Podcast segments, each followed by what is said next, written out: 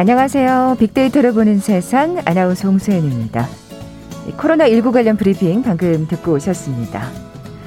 자, 오늘도 화창한 봄날이네요. 혹시 오늘 생일 맞으신 분들 듣고 계신가요? 먼저 축하를 드리고요. 자, 오늘은 역사적인 한 인물의 생일이기도 합니다.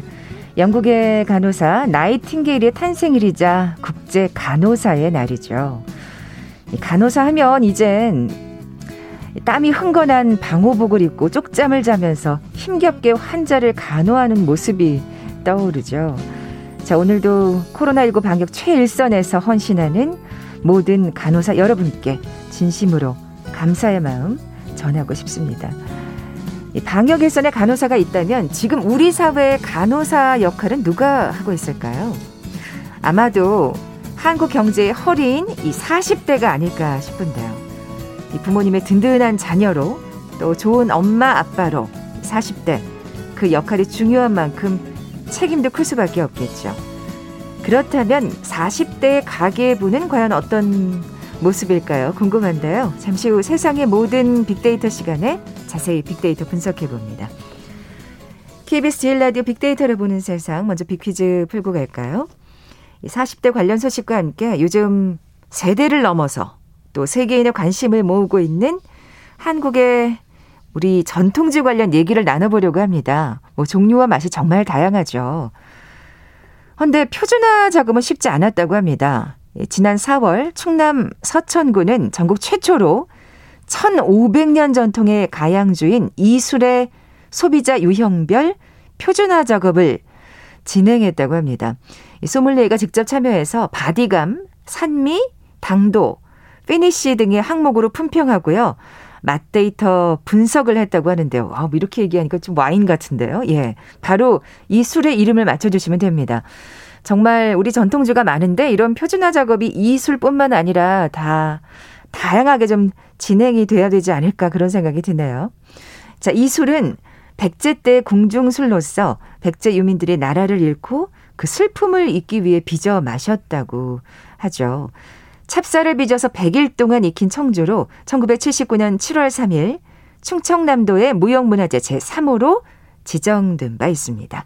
보기 드릴게요. 1번 안동소주, 2번 한산 소곡주, 3번 진도 홍주, 4번 제주 오메기술. 제가 아까 충남 서천군이라고 말씀을 드렸죠. 예, 지역을 좀 유념해서 보기를 봐주시면 좋을 것 같아요. 자, 오늘 당첨되신 두 분께 모바일 커피 쿠폰 드립니다. 휴대전화 문자 메시지 지역번호 없이 샵 9730, 샵 9730. 짧은 글은 50원, 긴 글은 100원의 정보 이용료가 부과됩니다. KBS 라디오 어플리케이션 콩은 무료로 이용하실 수 있고요. 유튜브로 보이는 라디오로도 함께 하실 수 있습니다. 방송 들으시면서 정답과 함께 다양한 의견들 문자 보내주십시오.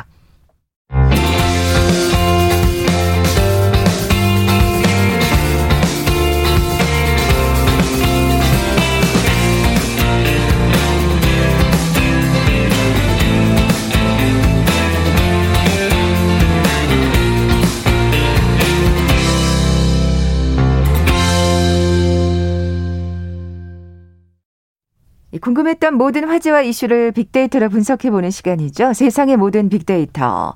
빅커뮤니케이션 전민기 팀장 나와 계세요. 네. 안녕하세요. 반갑습니다. 전민기입니다. 네. 오늘 40대 가계부에 대한 얘기 네. 갖고 나오셨다고 했는데 전 팀장님 얘기인가요? 아, 그렇기도 한데요. 왜 40대냐면 네. 사실은 경제 주축이기도 하고요. 그렇죠. 지금의 이제 우리 어르신들을 좀 이렇게 보필하면서 또 아이들도 키우는 그런 세대여서 어떻게 보면 중간에 지금 네. 이, 이 표현은 좀 너무 부정적인 느낌인데 끼인 세대라고 할 수 있겠죠. 그렇기도 예. 해요. 그래서 예. 이 40대들은 과연 현재 이 돈을 잘 운용하고 있는지와 관련된 보고서가 나왔더라고요. 아, 그렇군요. 그래서 이제 대충 이 한 기사를 보니까 여기에 이제 예시가 된 한 가족이 소개가 됐는데 그 학원비로 아이를 한 두세 명 키우면서 한 100만 원 정도를 쓰고 있고요. 어. 그다음에 어, 주택담보대출 이자로 한 70만 원 정도. 그리고 뭐 그렇게 하다 보니까 생활비 공과금 빼고 나면은 한 달에 저축하는 돈이 한 50만 원밖에 안 되더라. 뭐 이런 내용입니다. 아, 근데 진짜 지금 얘기해 주신 이 상황이 거의 모든 40대에게 들어맞는 예, 얘기가 그쵸. 아닐까. 그래서 예. 이제 말씀해 주신 대로 대다수의 40대가 이렇게 살고 있다라고 한다면 뭐 액수의 차이는 있겠습니다만 어, 아, 예. 생각보다 저축을 많이 못 하고 있구나. 그렇죠. 그러니까 노후 준비를 전혀 못 하는 셈이죠. 맞습니다. 어. 그래서 이제 지금 이 내용이 그 하나은행 백년 행복 연구센터가 그 생애 금융 보고서를 이제 내놨거든요. 거기 보면 이제 서울하고 지방 4개 광역시에 거주하는 40대 소득자 1000명을 설문조사한 결과고요. 음. 보고서 보니까 자녀가 있는 40대 88%는 아이 학원비로 월 평균 107만 원 정도를 지출했고요. 아, 이게 100만 원이 훌쩍 넘어가는 네. 그 가정이 많아요. 그죠? 맞습니다. 예. 그 이들의 61%는 사교육비가 부담된다라고 그럼요. 답을 했어요. 그럼요. 예. 근데 이제 40대 노후 준비를 위한 저축은 사교육비 지출의 57%밖에 안 되는 61만 원 정도였고요. 또 40대 부모의 절반 가량은 자녀 교육을 위해서 또 이사를 했거나 이사할 계획이다. 아이고. 그러니까 결국에는 어떤 미래 노후 자금보다는 현재 아이를 키우는데 굉장히 좀 많은 자금을 쓰고 있다. 생각해 보니까 저도 벌써 그 사교육비가 꽤 유치원생인데도 많이 드는 걸 보니 이런 생각이 들었고요. 하나인데도 저는 좀 부담인데 아 둘 셋이 되면은 그렇죠. 그 금액은 더 커지겠구나라고 그러니까 생각이 출산율이 낮아질 수밖에 없는 거고요. 네네. 사실 지금 이 마지막 줄이 또 가슴이 아픈데 그러니까 자녀 교육을 위해서 이제 이사를 하시는 분들이 많아요. 근데 네.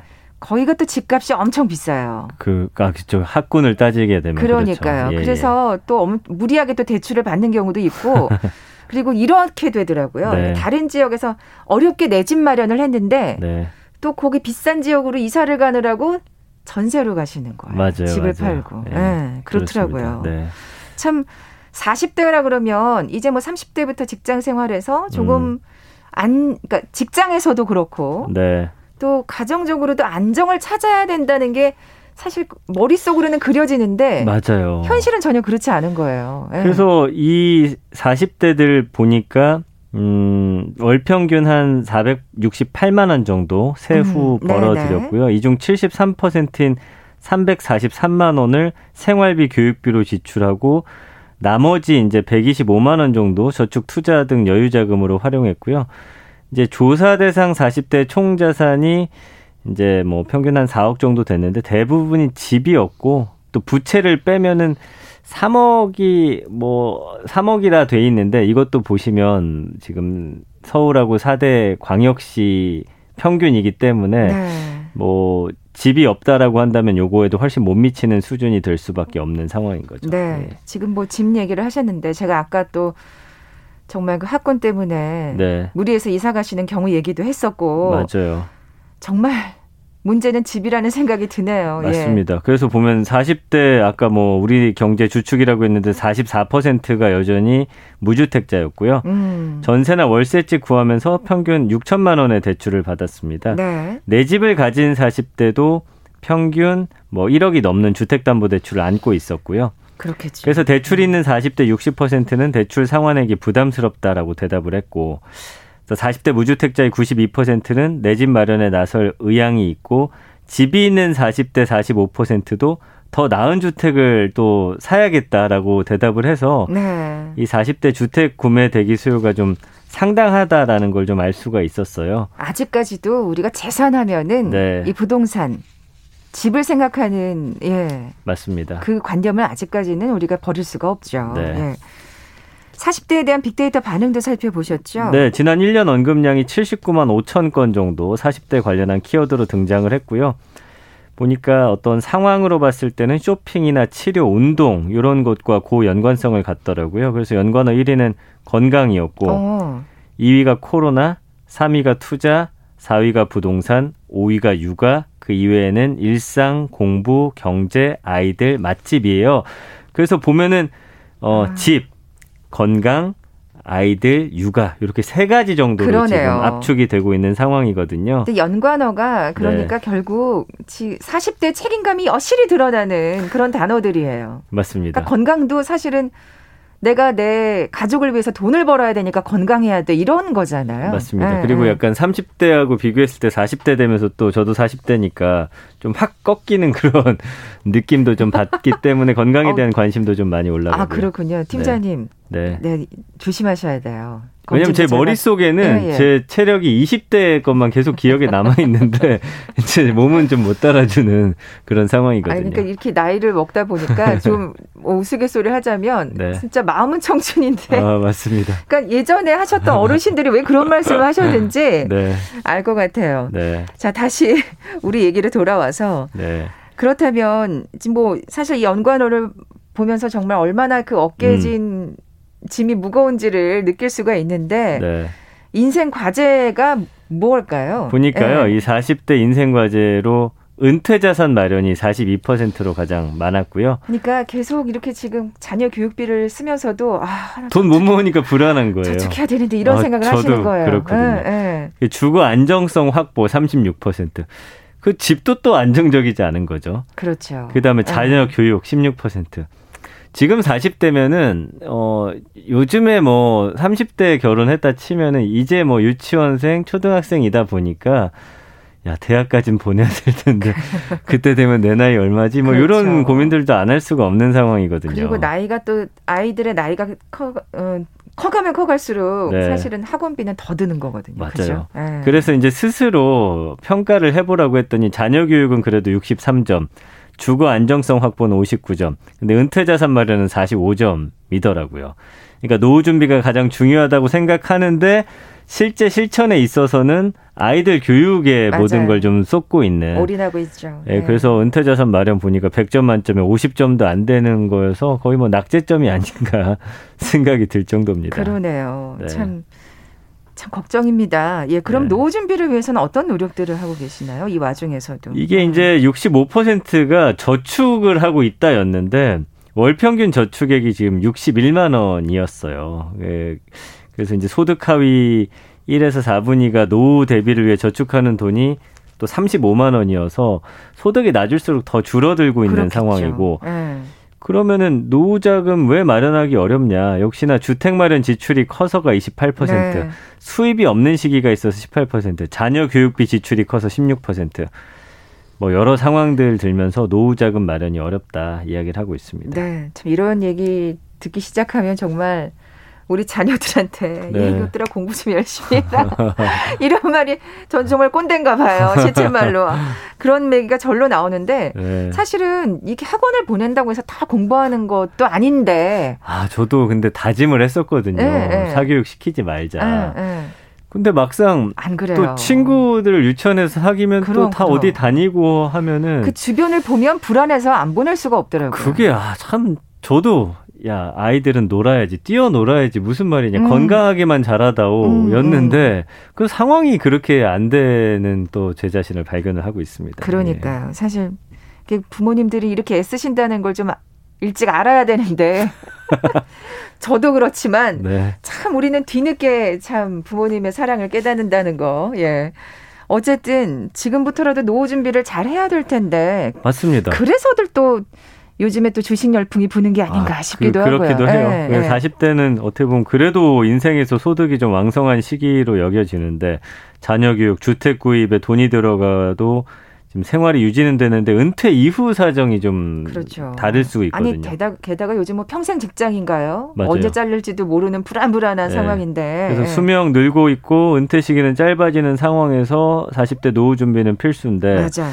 지금 경제활동 기간이 그래도 남아 있으니까 은퇴 자산 마련할 여력은 아직 있다라고 좀 응원하고 싶은 그런 음. 마음입니다. 제 스스로에게 보내는 응원이기도 한것 같고요. 예. 근데 참 뭔가 이렇게 해결책을 제시해주면서 응원을 해드리면 좋은데 그 누가 알 수 있을까요? 그러니까 이게 좀 40대 가게를 보니까 진짜 우리의 현실을 빡빡한 현실을 보는 것 같아서 네. 마음이 갑갑하네요. KBS 제일 라디오 빅데이터를 보는 세상, 세상의 모든 빅데이터 함께하고 계신데요. 잠시 라디오 정보센터 뉴스 듣고 나서 다음 소식 계속 이어가죠.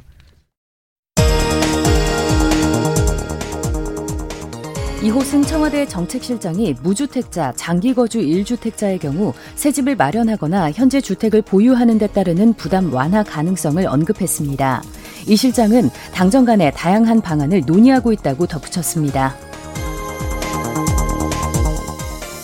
민주노총은 오늘 청와대 분수대 앞에서 기자회견을 열고 토지 공공성 강화와 전체 주택 50%의 공공주택화, 한 가구 3주택 이상 소유 금지 등 부동산 투기 문제 해결을 위한 7대 요구안을 발표했습니다. 미국 최초의 여성 정보수장 에브리 헤인즈 국가정보국 국장이 오늘 한국을 방문합니다. 방한 기간 문재인 대통령을 예방해 조 바이든 대통령의 새로운 대북 정책에 대해 의견을 교환하고 한반도 정세에 대한 인식도 공유할 것으로 보입니다. 킨타나 유엔 북한 인권 특별 보고관이 정당한 목적에 따른 대북 전단 살포 제한 필요성을 분명히 인식하고 있다고 밝혔습니다. 하지만 대북 전단 살포 혐의로 박상학 자유북한 운동연합 대표를 과도하게 처벌해서는 안 된다고 강조했습니다. 국제신용평가사 무디스가 한국의 국가 신용 등급과 전망을 기존 수준인 AA2 안정적으로 유지했습니다. 무디스는 한국 경제의 강한 펀더멘탈과 견조한 대외 건전성 등에 따른 빠른 회복을 높이 평가했습니다. 총수 일가의 지배력 강화를 위해 아시아나항공 등 계열사를 동원한 부당 내부 거래 혐의를 받는 박삼구 전 금호 아시아나그룹 회장의 구속영장 심사가 오늘 오전 10시 반부터 서울중앙지법에서 열리고 있습니다. 지금까지 라디오 정보센터 조진주였습니다.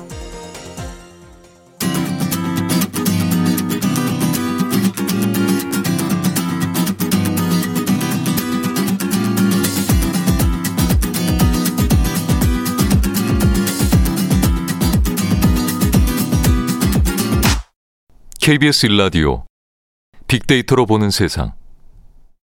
네, 세상의 모든 빅데이터 함께하고 계신 지금 시각 11시 29분 향하고 있습니다. 전 팀장님, 네. 빅퀴즈 다시 한번 내주세요. 그 요즘 인기 모으고 있는 한국의 전통주 관련 얘기 이제 할 텐데요. 최근 전국 최초로 1500년 전통의 가양주인 이 술의 소비자 유형별 표준화 작업을 진행했다고 합니다.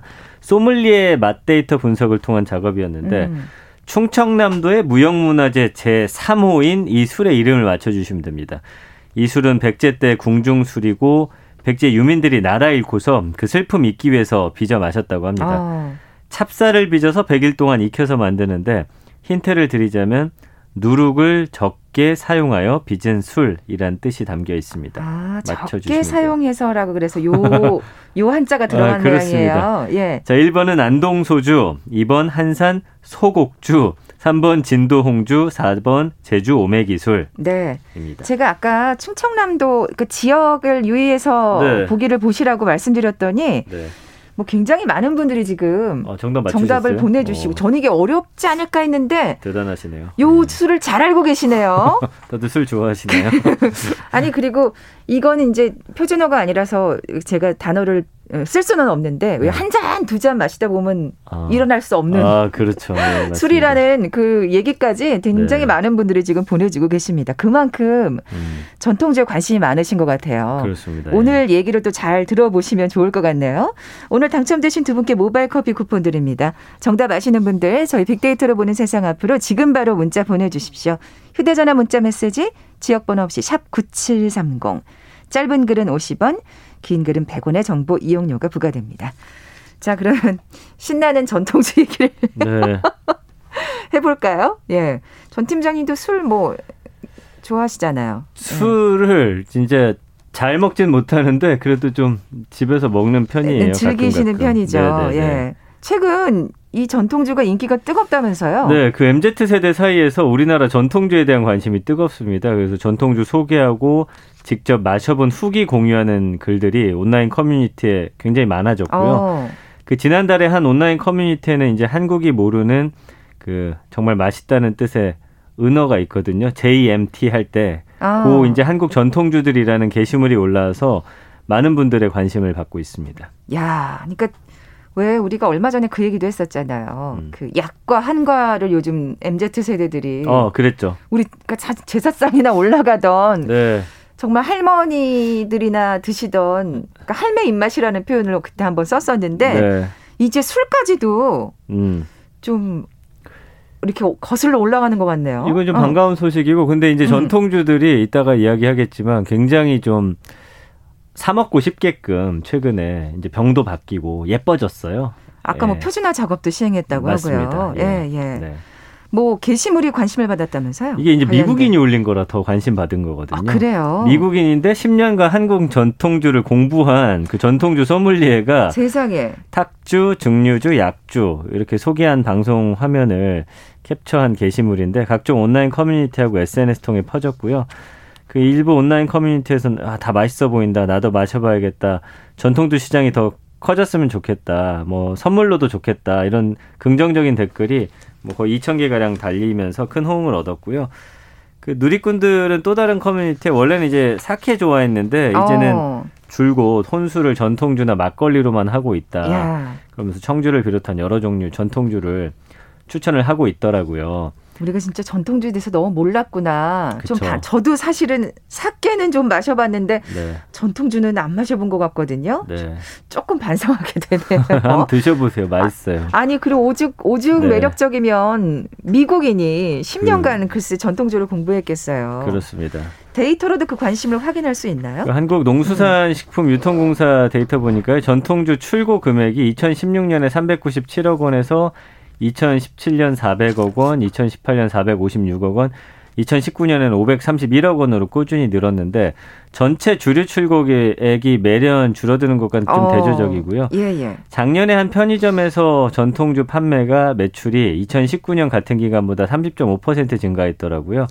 그래서 2019년은 2018년에 비해서 14.1% 늘어났었는데 증가폭이 두 배 이상 됐고 더 커지고 있구나를 아, 좀 보여주는 그런 그러네요. 데이터입니다. 예. 다른 주류는 줄고 있는데 네, 네. 이게 MZ 세대의 역할이 톡톡했던 것 같은데 이 마케팅을 잘해야 될 것 같아요. 그 최근에 보면요 음. 전통주 전문 판매점도 있고요, 바나 갤러리 이런 것도 있고 전통주 구독 서비스도 등장을 했거든요. 아, 그 저도 지난번에 이제 성수동의 한 거리를 거니는데 어 약간 와인샵처럼 생긴 데가 있어 들어가 봤더니 어 온갖 막걸리들을 야. 팔고 있더라고요. 정말 예쁜 병에 든 거. 그다 진짜 우리가 예. 지역마다 얼마나 다양한 막걸리가 있어요. 그죠? 네. 예. 근데 우리가 이제 막걸리 하면 이제 편의점에서 보통 예전에 그 플라스틱 병 이렇게 전통적인 막걸리 병 있잖아요. 초록색이나 흰색. 되게 쌈직해 보이는 병. 네, 근데 예. 요즘에는 진짜 밑에서부터 위로 이렇게 얇아지면서 길게 뽑아낸 듯한 그런 병들이 상당히 많이 있었고요. 아, 워낙 그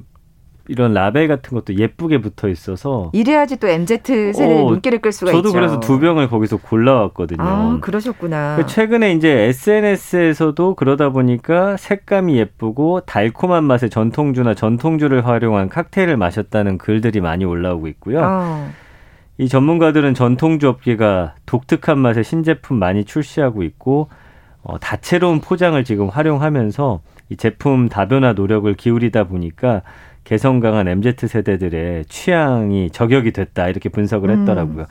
그래서 뭐 전통주 하면은 예전에 이제 우리가 드라마에서 한복 입고서 어른들에게 받아 마신다든지 명절 때나 명절 때나 그죠? 먹는 예, 예. 그런 과거의 이미지에서 벗어나 가지고 인스타그래머블이라고 해서 이제 SNS에 올릴 만한이라는 그 신조 한번 제가 소개해 드렸던데 네.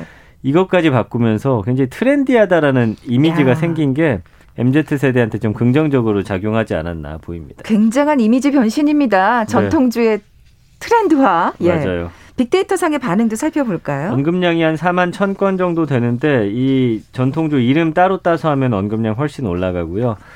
이 상황 분석 보면 여행, 요리, 혼술의 상황과 고 연관성을 갖고 있는 음. 것으로 보여져요. 그러니까 요즘에는 뭐 어떤 한식 같은 거 했을 때 곁들여 드시는 분들도 많고 혼술 하시는 분들도 전통주 최근에 많이 찾으시고 이제 여행 가서도 또 많이 드시는 걸로 나오고 있고요. 네. 연관어 1위는 막걸리고요. 2위는 맛집, 3위는 주문. 그러니까 요즘에는 인, 인터넷으로 주문해서 또 전통주 집에서 받아서 드시는 분들이 상당히 네. 많더라고요. 아까 뭐 구독 서비스 얘기도 하셨고, 예. 4위가 가격입니다. 가격 비교하는데 제가 얼마 전에 이제 그 막걸리계 엄청 명품이라고 이름 붙은 막걸리가 있는데 한 병이 한 8만 원에서 10만 원 정도 음. 그런 것도 많이 팔려 나간대요. 아, 진짜요? 맛이 좀 궁금하더라고요. 조금 네. 비싸긴 한데 사 먹지 못하겠지만 또 와인 생각하면 또 그렇게 어, 비싼 맞아요. 것도 아니에요. 그래서 이제 예, 그렇게 예. 가격도 좀 음, 굉장히 음. 좀 다양하게 제품들이 나오고 있고요. 5위가 선물. 그러니까 예전에 선물하면은 저희 어릴 때는 무조건 그냥 양주 선물이었어요. 해외 갔다 올 때도 면세점에서. 근데 이제는 이런 전통주 선물도 많이 하고 있고 네. 6위가 최고, 여행, 혼술, 한식, 소믈리에 이런 키워드들 등장을 하고 있거든요. 네. 그래서 음식에 따라서 술들 고르시는 분들 많은데 음. 역시 우리 한식에는 이 전통주가 잘 맞다 이런 아. 반응들이 상당히 많고요. 워낙 우리가 또 이렇게 국물 있는 음식이 많잖아요. 네. 요럴 땐 전통주죠. 그 음. 감성어도 95대 4로 긍정 감성어가 압도적인데요. 이렇게 압도적인 거 좀 오랜만에 보는데요. 그렇죠. 그 감성어도 보면 좋다, 맛있다, 추천이거든요. 다들 이제 요런 트렌드가 있다라더라 해서 이제 사서 드셔보니까 맛이 있으니까 또 주변에 추천하고 이런 상황들이 좀 반복적으로 벌어지고 있습니다. 네. 아까 뭐 선물 얘기하셨는데 진짜 양주나 네. 와인 선물하던 거에 이제 벗어나서 그렇죠. 우리 전통주 선물하는 것도 참 의미 있겠다 싶은데 왜냐하면 진짜 다양하고 말씀하신 대로 병도 예쁘고 지금 전통주 음. 종류가 2천여 종이나 되더라고요. 그래서 자신의 취향에 맞는 술을 찾는 분들한테 좀 새로운 경험이 되고 있고 이게 전통주가 다양화되면서 맛이나 가격이 좀 다채로워졌기 때문에 어. 사실은 선물하기도 좋고요. 그만큼 업계에서도 신경을 쓴다는 얘기네요. 네, 그 예. 아까 말씀드린 대로 병에 붙이는 라벨이나 포장도 감각적으로 만들면서 젊은 층을 타깃으로 발전해 나가고 있고 이 농식품 분야에서 추진하는 전통주 산업 활성화 정책 같은 것들도 있고요. 온라인 유통이 가능하게 된 점도 전통주에 대한 관심이 계속 올라가고 있는데 좀 기여한 부분들입니다. 네. 그래도 뭐 아직까지는 좀 전통주가 차지하는 비중이 어... 아직은 배고프다. 네, 맞아요. 헝그리. 전체 주류 시장에서 15% 수준이에요. 어. 이 비중 높이기 위해서는 역시나 또 새 제품 개발 더 해야 되고 뭐 또 지원도 있어야 될 것 같고요. 최근 대구시 무형문화재 보유자가 빚던 하양주가 매계약 위기를 겪다 결국 생산 중단되기도 했다고 해요. 아, 그러니까 아, 그렇군요. 역사 전통 있는 술인데 이런 또 좀 어두운 부분도 있는 것이죠. 이런 데는 정말 확실하게 지원이 필요할 것 같아요. 그죠? 맞습니다. 예. 지원도 필요하고 그 한국 전통주인데 외국산 효모를 좀 많이 사용한대요. 그래서 아. 최대한 좀 국산화해야 된다는 목소리가 나오고 그다음에 플라스틱병 포장 대신에 유리병 활용해서 좀 고급스러운 이미지도 부각시키고 말씀해 주신 대로 이제 고품질의 술이 만들어질 수 있도록 학계나 연구계 정부 차원의 개발 지원도 좀 필요하지 않나 이런 이야기들 나오고 있습니다. 네. 이번 주말에 꼭 한번 전통주 마셔보겠습니다. 어, 드셔보세요. 예. 네네. 세상의 모든 빅데이터 빅커뮤니케이션 전민기 팀장과 함께했습니다. 고맙습니다. 감사합니다. 자, 오늘 빅퀴즈 정답 많이들 보내주셨어요. 한산 소곡주였죠. 모바일 커피 쿠폰 받으실 두 분입니다. 아, 고향 서천의 자랑이라고 하신 606 하나님. 제 고향 술이라서가 아니라 정말 술 맛이 좋습니다. 하셨고요. 당장 오늘 저녁에 한 잔 해야겠네요 하신 4500님께도 선물 보내드립니다. 빅데이터로 보는 세상 내일 뵙죠. 고맙습니다.